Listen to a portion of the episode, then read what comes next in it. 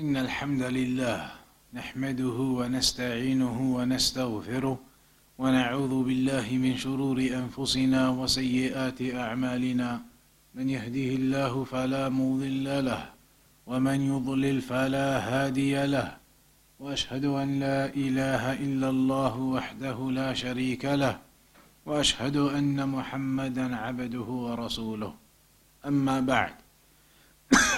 So We've been going over some of the supplications that you can read in the morning and the evening. Then we went over some of the supplications that are read just in the morning.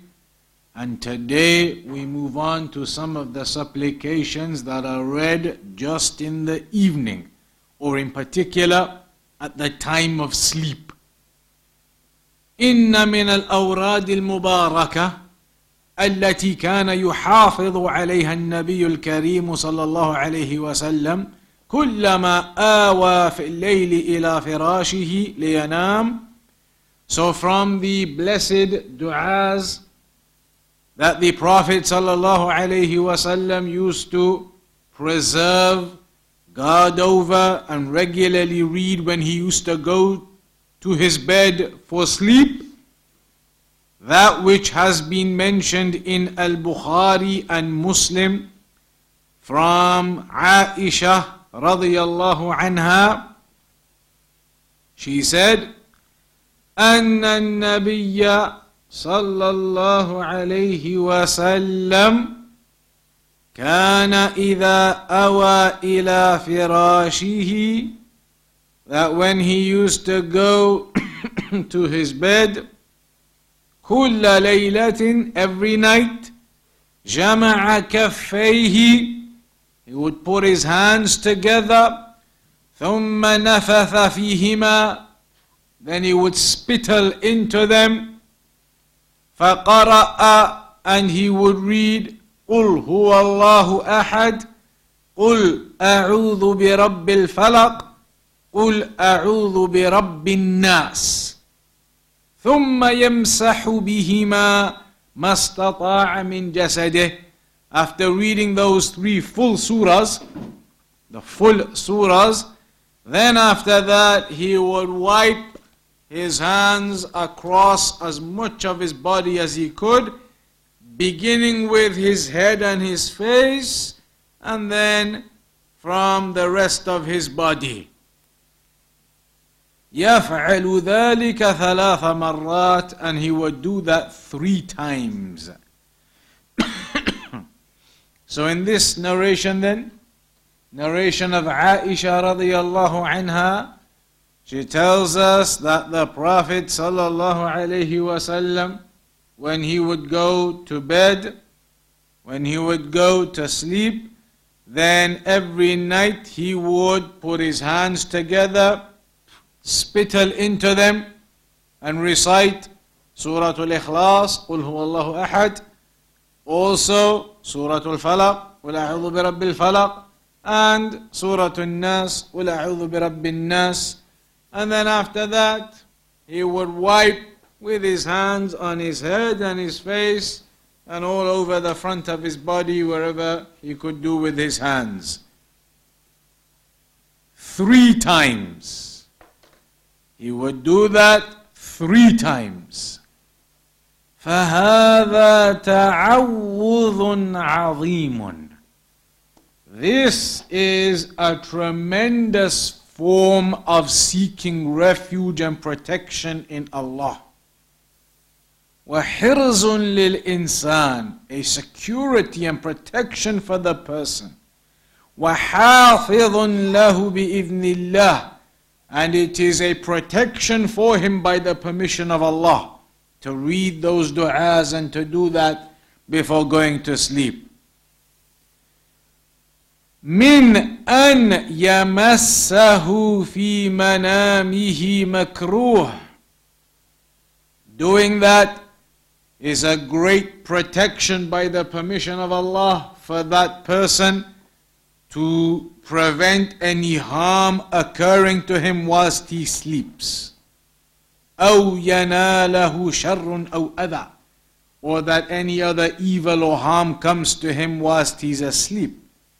أو يصيبه شيء من الهوام المؤذية أو الحشرات القاتلة or that any insects, particularly poisonous insects or anything, bite him overnight, protects you from that by the permission of Allah. لا سيما والإنسان عند نومه يكون غافلا عن كل ما يجيء إليه. Especially because when a person is asleep, you have no idea what is going on. Some poisonous insect could come and bite you, some spider bite you, something else. وعن جميع ما يحدث له and you have no idea what is happening to you, what is going on, insects, whatever. You have no idea when you're asleep. فإذا اشتغل عندما يأوي إلى فراشه بهذا الورد العظيم والحرز المتين حفظ بإذن الله وكفي ووقي. So when you're asleep, you have no idea what is going on, you have no means of protection upon yourself, you're asleep, you're unconscious. So this dua is your means of protection whilst you sleep. This dua is a protection for you by the permission of Allah from the harms that may occur during your sleep. ولم يزل عليه من الله حافظ إلى أن يصبح and there will be a protector for that person up until he awakens from Allah. There will be protection for that person from Allah up until he awakens. وهذا يؤكد أهمية محافظة المسلم على هذا الورد كل ليلة عندما يأوي إلى فراشه. This therefore indicates the great importance that a servant guards over this remembrance and this supplication when going to sleep لينال هذا الحفظ so that the person gains this protection ولتتحقق له تلك العناية والرعاية and so that you achieve this protection and this guardianship as you sleep وقد كان رسول الله صلى الله عليه وسلم يحافظ على هذا الورد أشد المحافظة and the Prophet ﷺ used to make sure he did this dua, he used to make sure of it in a very great degree of importance. He gave it a lot of importance to make sure that he would read this every night. ولا يترك قوله في كل ليلة and he would never abandon saying this every night. ومما يدل على عظم عناية النبي صلى الله عليه وسلم به ما ثبت في بعض طرق الحديث أن عائشة رضي الله عنها قالت And one of the narrations that highlights the great importance of this dua and reading these surahs and blowing over yourself at night is the narration from Aisha radiallahu anha. She said, فلما اشتكى صلى الله عليه وسلم كان يأمر أن أفعل ذلك به that when the Prophet was in that pain. Then he used to tell Aisha الله عنها to do that upon him. وثبت في الصحيح عنها رضي الله عنها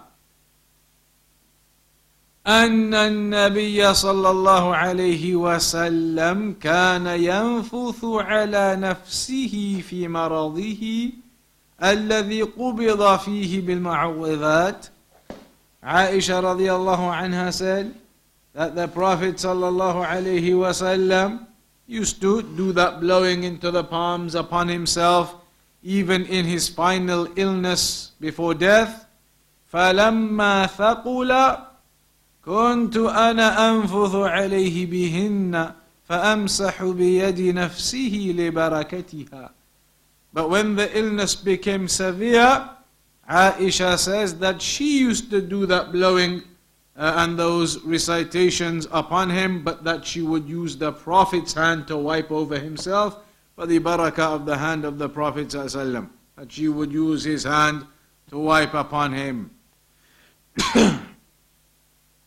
فكان صلى الله عليه وسلم يحافظ على هذا التعوذ مع اشتداد المرض عليه so even with the severity of his illness at the end, he would still do this.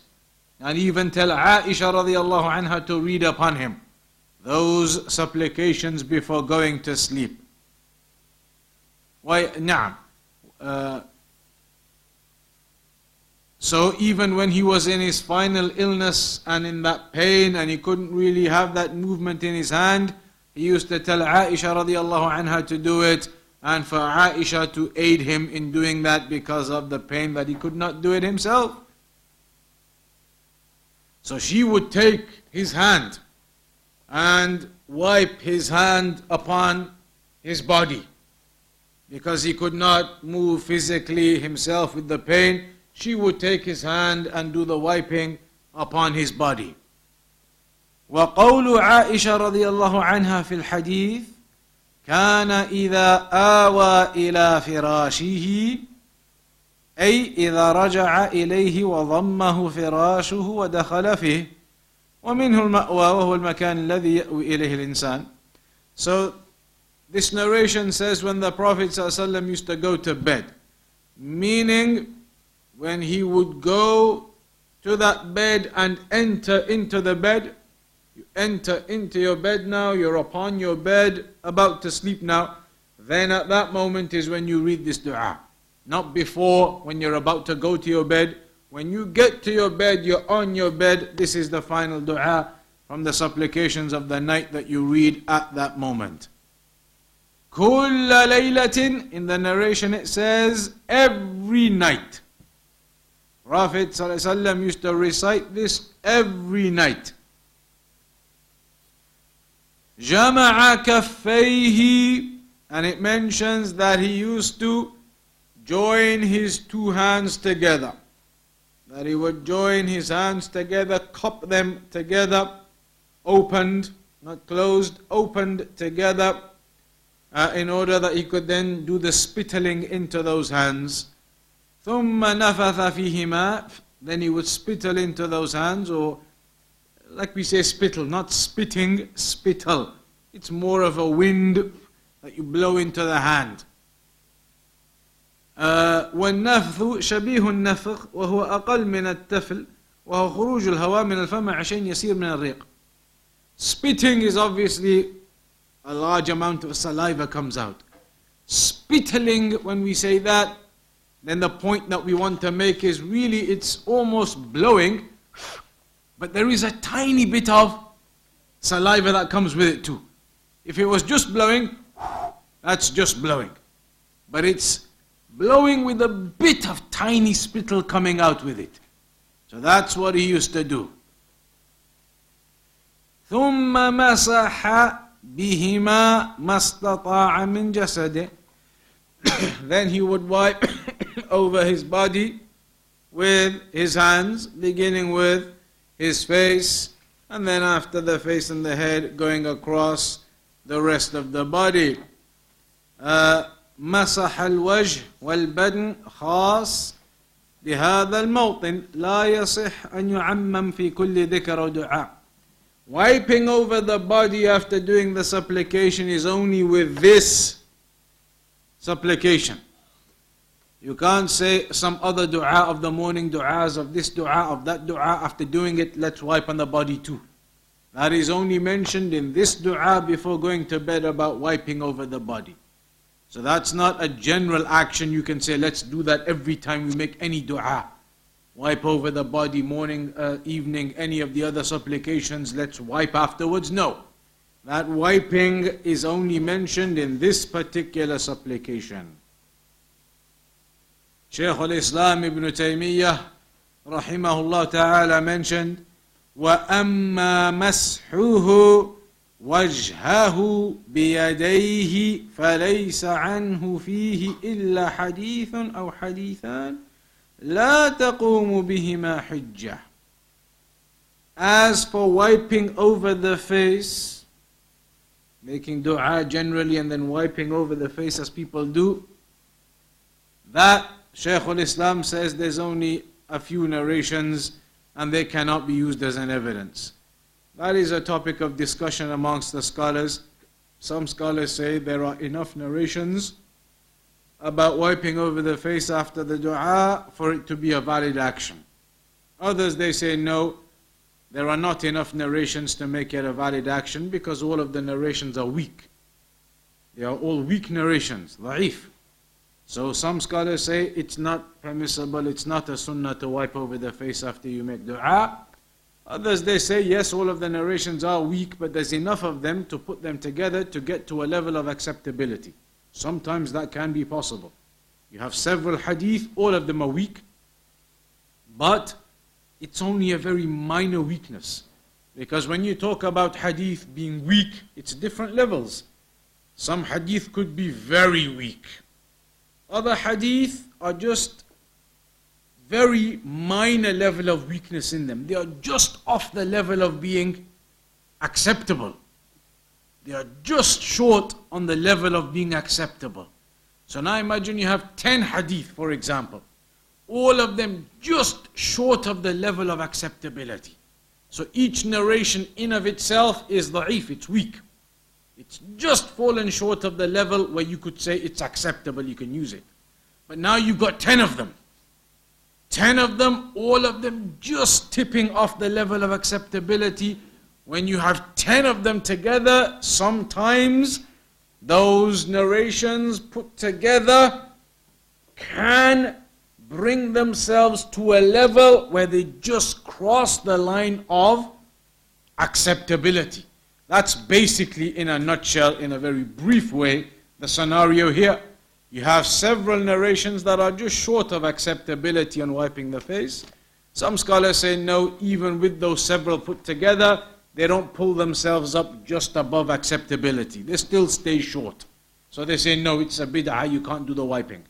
Others they say, well, it may be, maybe just squeezes into acceptability all the narrations together, even though independently every narration is weak, it's short. But putting it together, maybe that can bring enough strength to this narration to make it acceptable. Some say yes. But here, Shaykh al-Islam says, no, there is only a couple of hadith and they are not established. Then in this narration it says, يَبْدَأُ بِهِمَا عَلَى رَأْسِهِ وَوَجْهِهِ وَمَا أَقْبَلَ مِنْ جَسَدِهِ that the Prophet ﷺ, when he would then wipe, he would begin with the top of his body, the head and the face, and then the front of his body, the rest of it. فيمسح على نعم فيه بيان أن السنة أن يبدأ المسلم بأعالي بدنه So the sunnah is that a person begins with the tops of his body.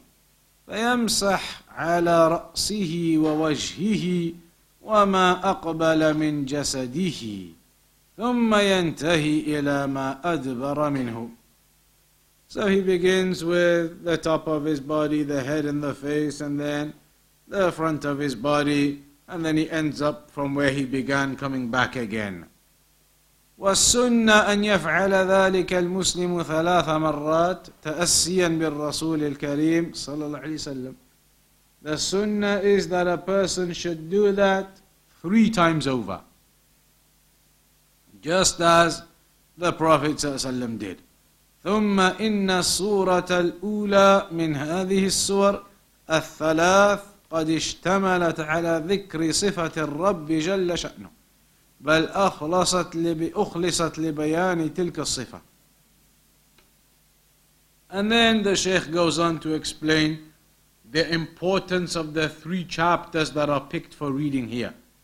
قل يا أيها قل هو الله أحد قل أعوذ برب الفلق and قل أعوذ برب الناس Those three chapters they are inclusive of a great deal of meanings in seeking refuge in Allah. قُلْ هُوَ اللَّهُ أَحَدٌ That talks about the oneness of Allah, the tawheed of Allah. It is purely on the subject of the oneness and the tawheed of Allah. then قُلْ أَعُوذُ بِرَبِّ الْفَلَقِ and قُلْ أَعُوذُ بِرَبِّ النَّاسِ Both of those, Allah has informed us about seeking protection in Him from the harms from the harms of the shayateen, from the harms of magic and magicians, from the harms of the enviers, from the harms of the whisperers, from the people and the shayateen. Allah has given us information and commanded us to seek refuge from the harms of all of those things. And that's why these three chapters are the appropriate chapters for a person to recite uh, before going to sleep فحري بالمسلم أن يحافظ على قراءة هذه الصور الثلاث كل ليلة عندما يأوي إلى فراشه على صفة التي كان يفعلها رسول الله صلى الله عليه وسلم لينال بذلك حفظ الله ورعايته وكفايته ولينام قرير العين وبالله التوفيق Therefore it is important and deserving that a Muslim pays attention to this and make sure that he recites those chapters at night and then does the blowing and wiping upon his body. You see, even when the Prophet ﷺ was in his final illness, with the pain of that final illness before death, and he couldn't really move himself even, that he was telling Aisha radiallahu anha to do it upon him. Such is the importance of that. So that is from the, the uh, supplications and the remembrances to be read before sleep. And he mentioned there you do it as you are upon your bed. When you get to your bed, you are there in the bed now. That is when you do this final recitation.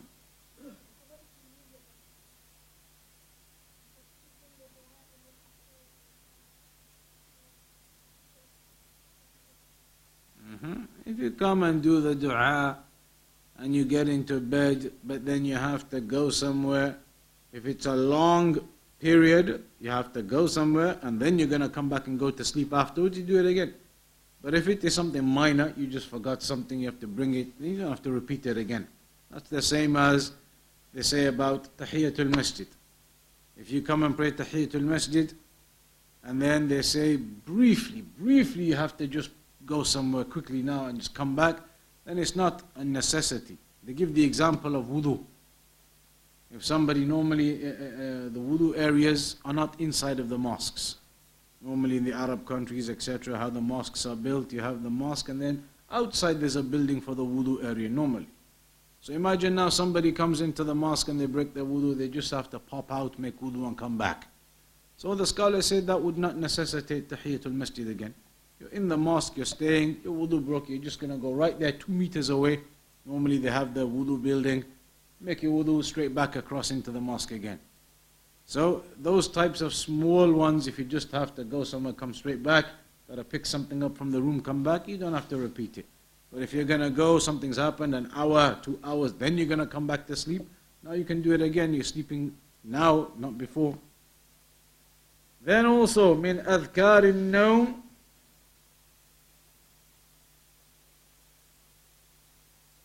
من أذكار النوم إن من الأذكار العظيمة التي يستحب للمسلم أن يحافظ عليها كل ليلة عندما يأوي إلى فراشه قراءة One of the other supplications that a Muslim needs to guard over and make sure he does every night when going to bed, when in bed and you're about to sleep is to recite Ayatul Kursi, which is the greatest ayah of the Quran. فقد جاء في السنة ما يدل على فضل ذلك. In the Sunnah it mentions the great virtue of Ayatul Kursi.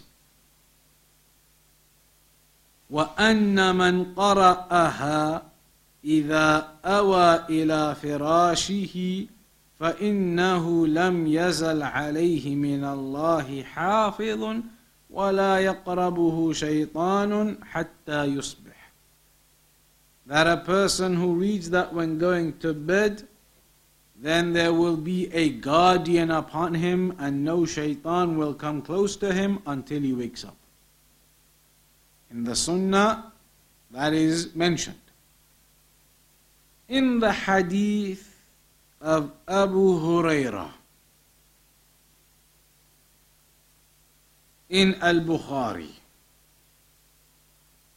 where Abu Huraira radiallahu anhu says, وكلني رسول الله صلى الله عليه وسلم بحفظ بحفظ زكاة رمضان.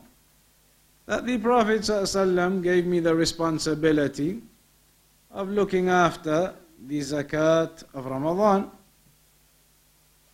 فجعل فأتاني آت So Abu Huraira says somebody came to me فجعل يحثو من الطعام and he began to uh, prod about and in the food فأخذته so I took him I grabbed him and I said والله لأرفعنك إلى رسول الله صلى الله عليه وسلم that I'm gonna take you by Allah to the Messenger صلى الله عليه وسلم قال that person said إني محتاج وعلي عيال that I am in need and I have family in need ولي حاجة شديدة and I have a severe need for it قال فخليت عنه so Abu Huraira says I left him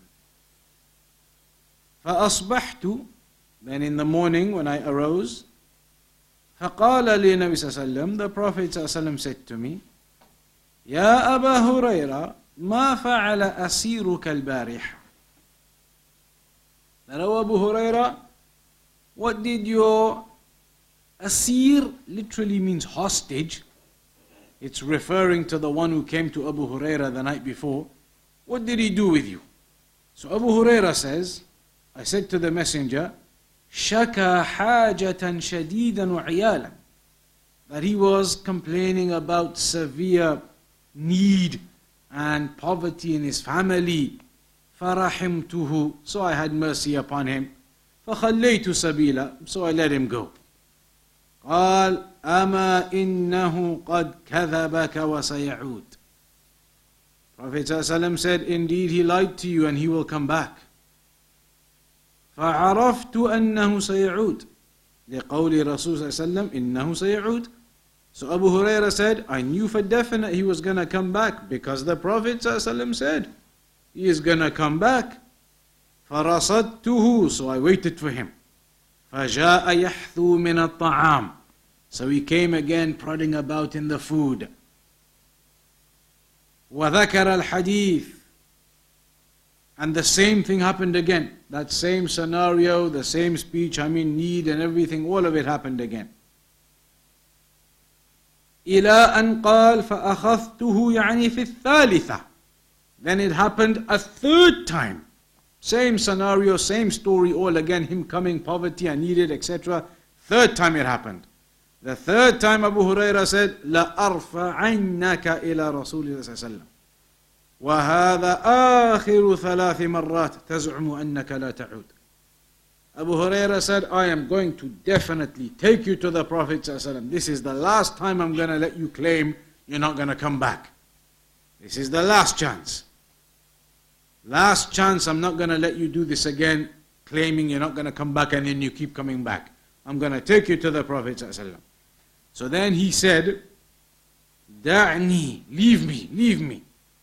Leave me. أعلمك كلمات I will teach you some words ينفعك الله بها Allah will uh, benefit you with these words قلت ما هن Abu Huraira said I said to him what are they قال he said إذا أويت إلى فراشك when you get to bed when you get in bed فاقرأ آية الكرسي then read آية الكرسي الله لا إله إلا هو الحي القيوم حتى تختم الآية until you finish the full آية فإنك لن يزال عليك من الله حافظ because then a guardian will remain with you from Allah ولا يقربك شيطان حتى تصبح and no shaitan will come near you until you arise and awaken فخليت سبيلا so Abu Huraira said I, I left him then I let him go فأصبحت and then in the morning فقال لي رسول الله صلى الله عليه وسلم the messenger of Allah صلى الله عليه وسلم said to me ما فعل أسيرك البارحة what did your hostage again as we say the one who you captured last night what did he do last night then فقلت يا رسول الله Abu Huraira said I said O messenger of Allah زعم أنه يعلمني كلمات ينفعني الله بها He claimed that he was going to teach me some words that Allah would benefit me with them. So, خليت سبيلا, I let him go then. قال ما هي? The Prophet ﷺ said, what are they? What did he teach you then? Abu Huraira said, he taught me, he said to me, إذا أويت إلى فراشك When you go to bed, فاقرأ آية الكرسي من أولها حتى تختم الآية. He told me to read Ayatul Kursi from the beginning until you get to the end of it. And he said to me, لن يزال عليك من الله حافظ ولا يقربك شيطان حتى تصبح.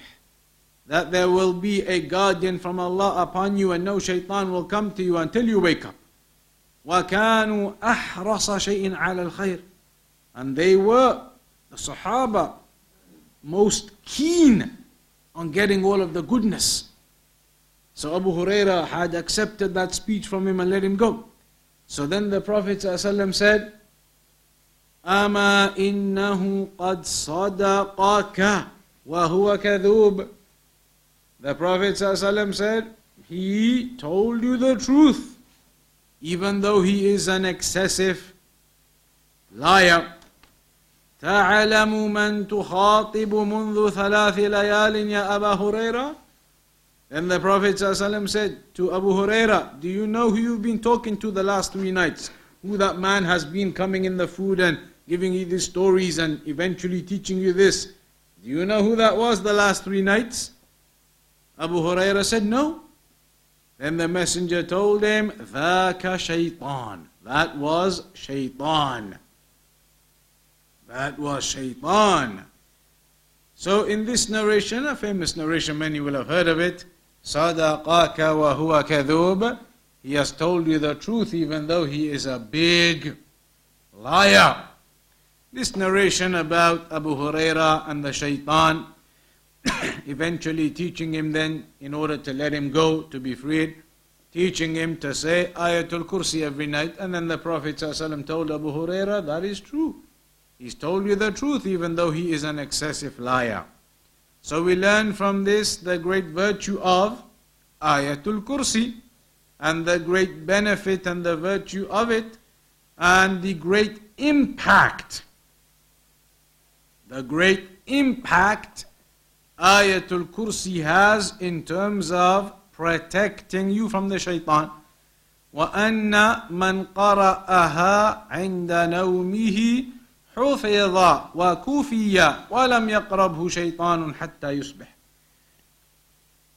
and that a person who reads Ayatul Kursi then that will suffice him and he will be protected and no shaitan will come close to him until he awakens ذلك أن هذه الآية الكريمة فيها من توحيد الله وتمجيده وتعظيمه وبيان تفرده بالكمال والجلال ما يحقق لمن قرأها الحفظ والكفاية because in this surah or in this ayah ayatul kursi there is a great deal within it of benefit you have within it 25 or rather فيها من أسماء الله الحسنى خمسة أسماء there are five names of Allah and there are over 20 attributes of Allah in Ayatul Kursi.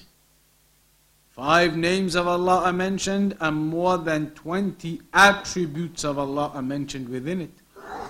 وقد بدأت بذكر تفرد الله بالألوهية and it begins by mentioning the oneness of Allah الله لا إله إلا هو الحي القيوم begins with the oneness of Allah and the negation of all worship to others besides Allah.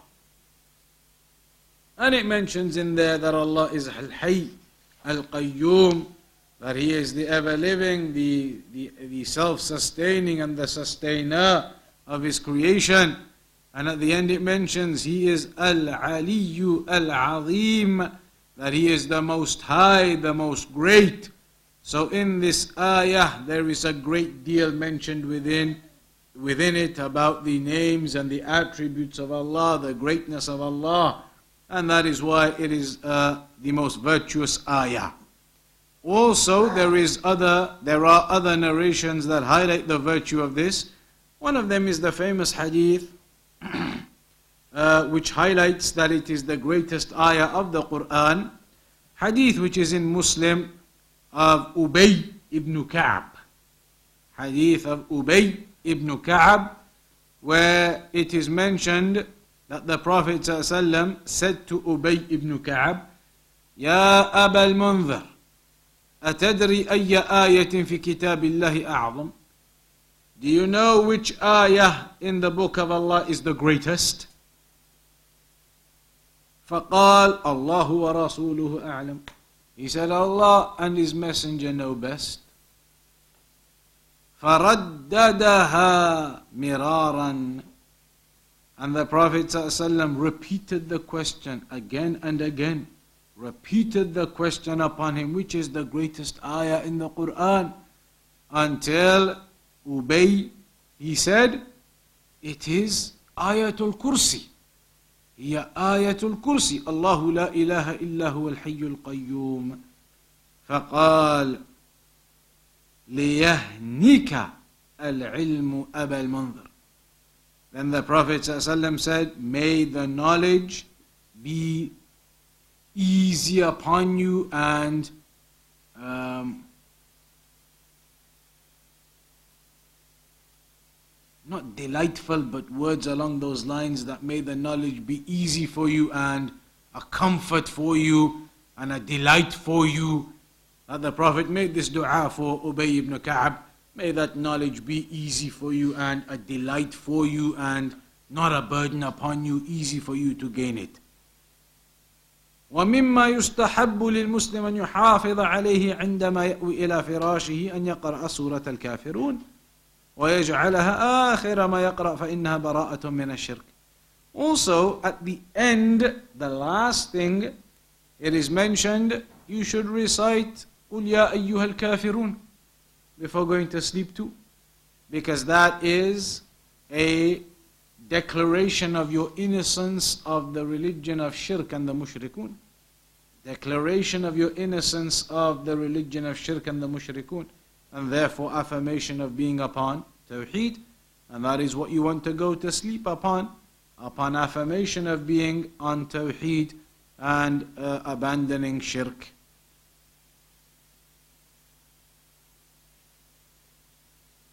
So that is regarding two of the, or three you could say technically, of the supplications to recite before going to sleep. One is reading the three chapters, and those three chapters are قل هو الله أحد and قل أعوذ برب الفلق and قل أعوذ برب الناس and doing the spitting and the wiping on the body then three times and then also Ayatul Kursi and then also قل يا أيها الكافرون that is what we have come across so far then another one of the supplications before going to sleep is to recite the last two ayahs of Surah Al-Baqarah. فضل قراءة الآيتين الأخيرتين من سورة البقرة كل ليلة.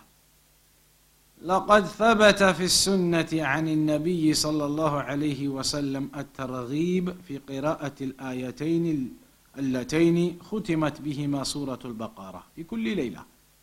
So there are narrations that highlight the encouragement from the Prophet ﷺ to recite the last two ayahs of Surah Al-Baqarah before going to sleep. In the hadith which is in Al-Bukhari and Muslim, hadith of Abu Mas'ud.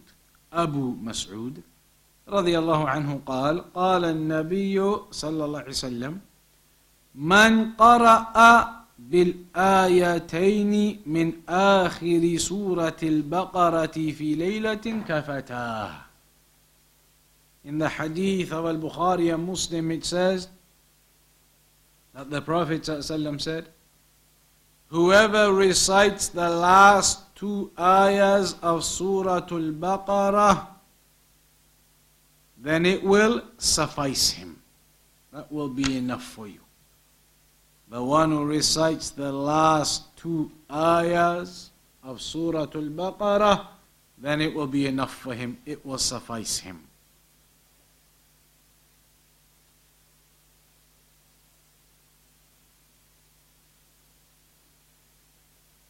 What is mentioned in those two ayahs then?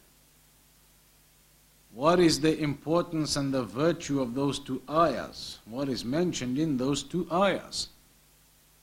It says in the first one, آمن الرسول بما أنزل إليه من ربه والمؤمنون كل آمن بالله وملائكته وكتبه ورسله لا نفرق بين أحد من رسله وقالوا سمعنا وأطعنا غفرانك ربنا وإليك المصير That the messenger believes in that which was revealed to him from his Lord.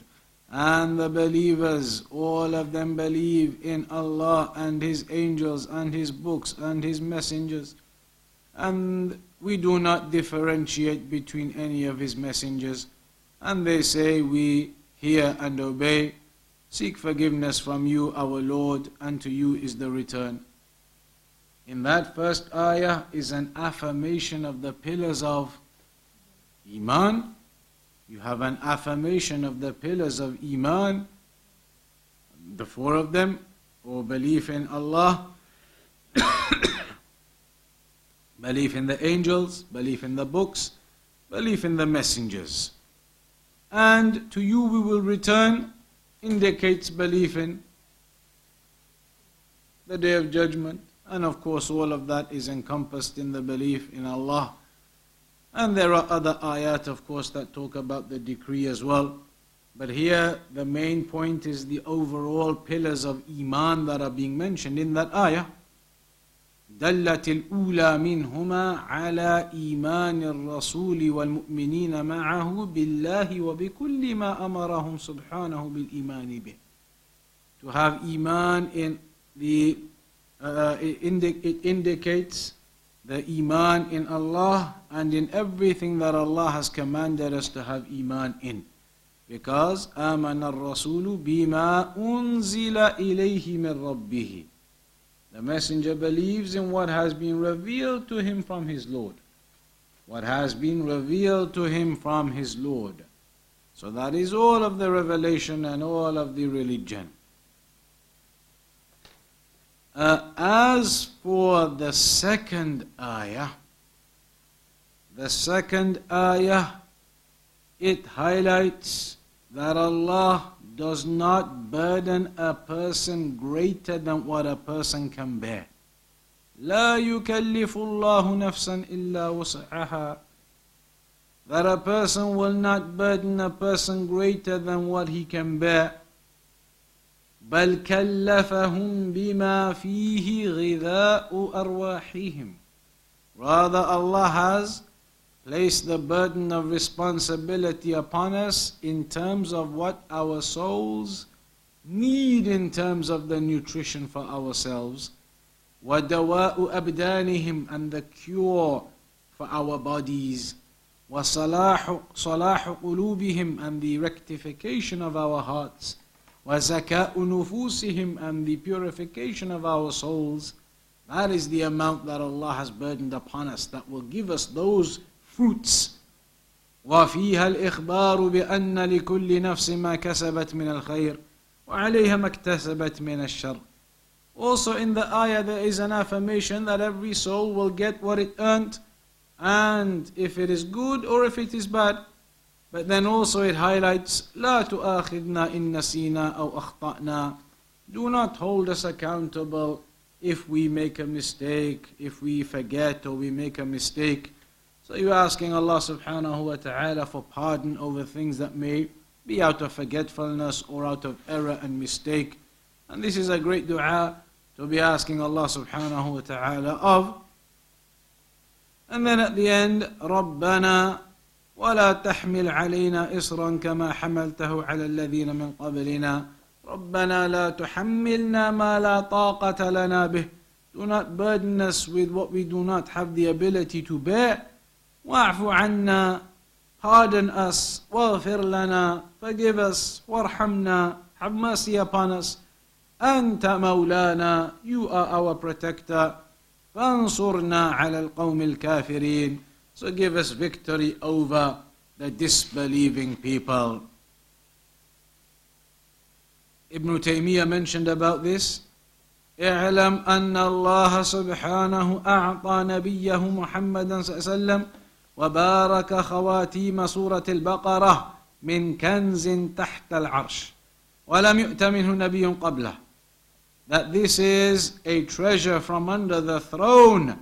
That the Prophet ﷺ has been given these last two ayat of Surah Al-Baqarah and their meanings in them.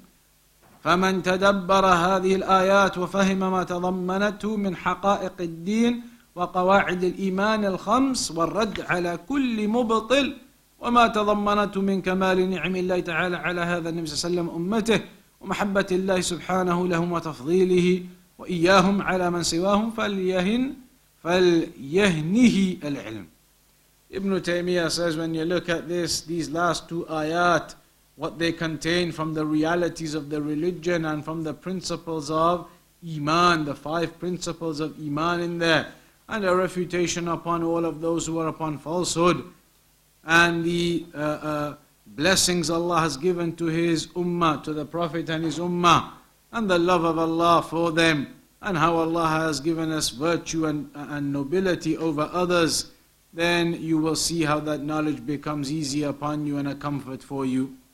So these are also from the sections of the Quran that are to be recited before sleep.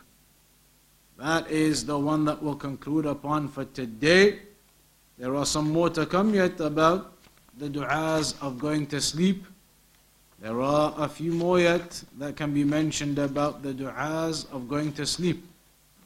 So we'll go through a few more of those. There's at least there's four more mentioned. We'll go through maybe two or three of them, maybe all of them, but we'll go through some of those again yet.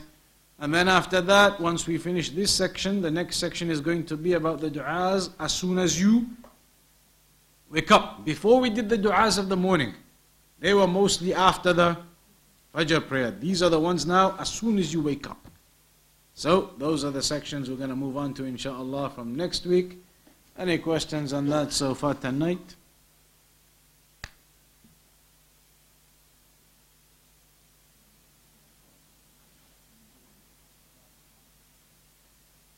The prostration of forgetfulness, is it before the final salam or after it? Depends. How does it depend?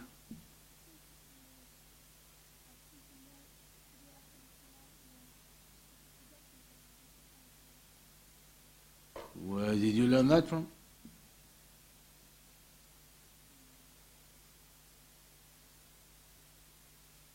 Can you remember where you learnt it from? In your head, your head taught you. That's correct. That some scholars have said that. Some scholars have mentioned that. They say if you added something into the prayer, then do your prostrations after the final salam. If you missed something out and you forgot, then do them before the final salam. But it's not something which is of validity issues. If you did it afterwards or before, whether it was addition or deficiency, it would all be valid. It would count as the prostrations of forgetfulness. But because in the Sunnah, there are examples of when the Prophet forgot things, when he forgot things, and he used to do the prostrations before the salam in those instances. And when he added, the prostrations were after the salam. So based upon that, as Shaykh al-Uthaymeen and other scholars have said, forget something, if you forget, then do it before the final salam. If you add something, do it after the final salam.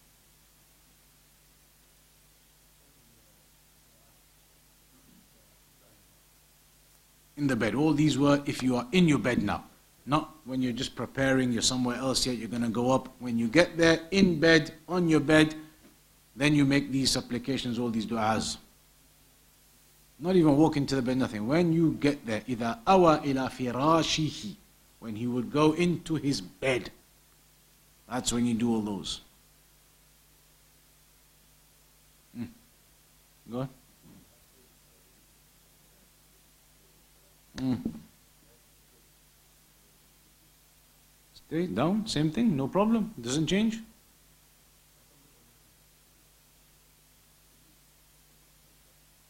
No, it doesn't make a huge difference. I mean, what are we talking in the distance there? The point is supposed to be with your eyes, you're looking down at the place of prostration. Your place of prostration begins from your tips of your toes up until where your head is going to be. That's all your place of prostration. All of that is your place of prostration. From where your feet are up to where your head is going to land. That section there is your place of prostration. So you could be praying and you're looking close by in front of you. You could be looking a bit further ahead. You could be looking at the, where your head's going to land. All of that is place of prostration. You're looking down. In the ruku, when you go into the ruku, you're going to be looking at that same spot. You're still in the same spot. Have, no, because the ruku' we know that your head is supposed to be level with your back. So if it's going to be level with your back, your eyesight isn't going to go forwards, it's going to go more down, even if it's at an angle slightly, no problem, but your head is going to be in line with your back.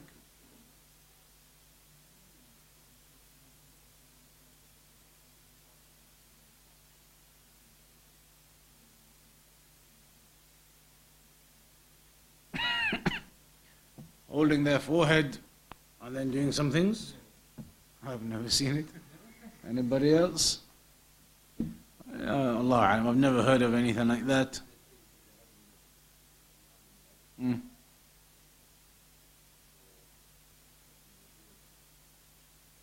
Well, like we say, like we say, with worship, it's tawqifi. Anybody wants to claim that is an act of worship, it's very simple. All they have to do is give us the evidence. Give us the hadith, give us the sunnah. Where is it that you put your hand here and then read things? Like now, we've been telling you everything. When you get into bed, make these du'as. Why do you do them when you get into bed? Because all the hadith in Bukhari and Muslim are saying it. So now, if they're going to say, put your hand this and do that, everything, no problem. Give us the evidence then. They've got to provide evidence. If they have authentic evidence, we can go with it. If they don't, then that's it. You cannot accept that. Huh? Huh? Ya Qawiyu. What about it? What's that? And say Ya Qawiyu. Ya Qawiyu. What does that mean? Ya Qawiyu like that? No, yeah. Anything else? Yeah.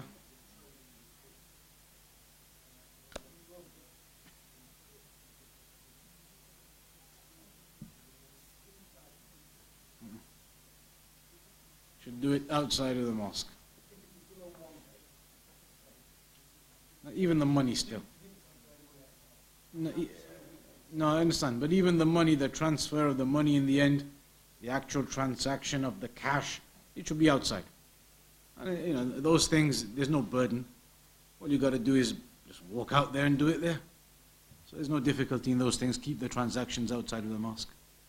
All right, we'll have to round off there. Carry on next week, inshallah ta'ala.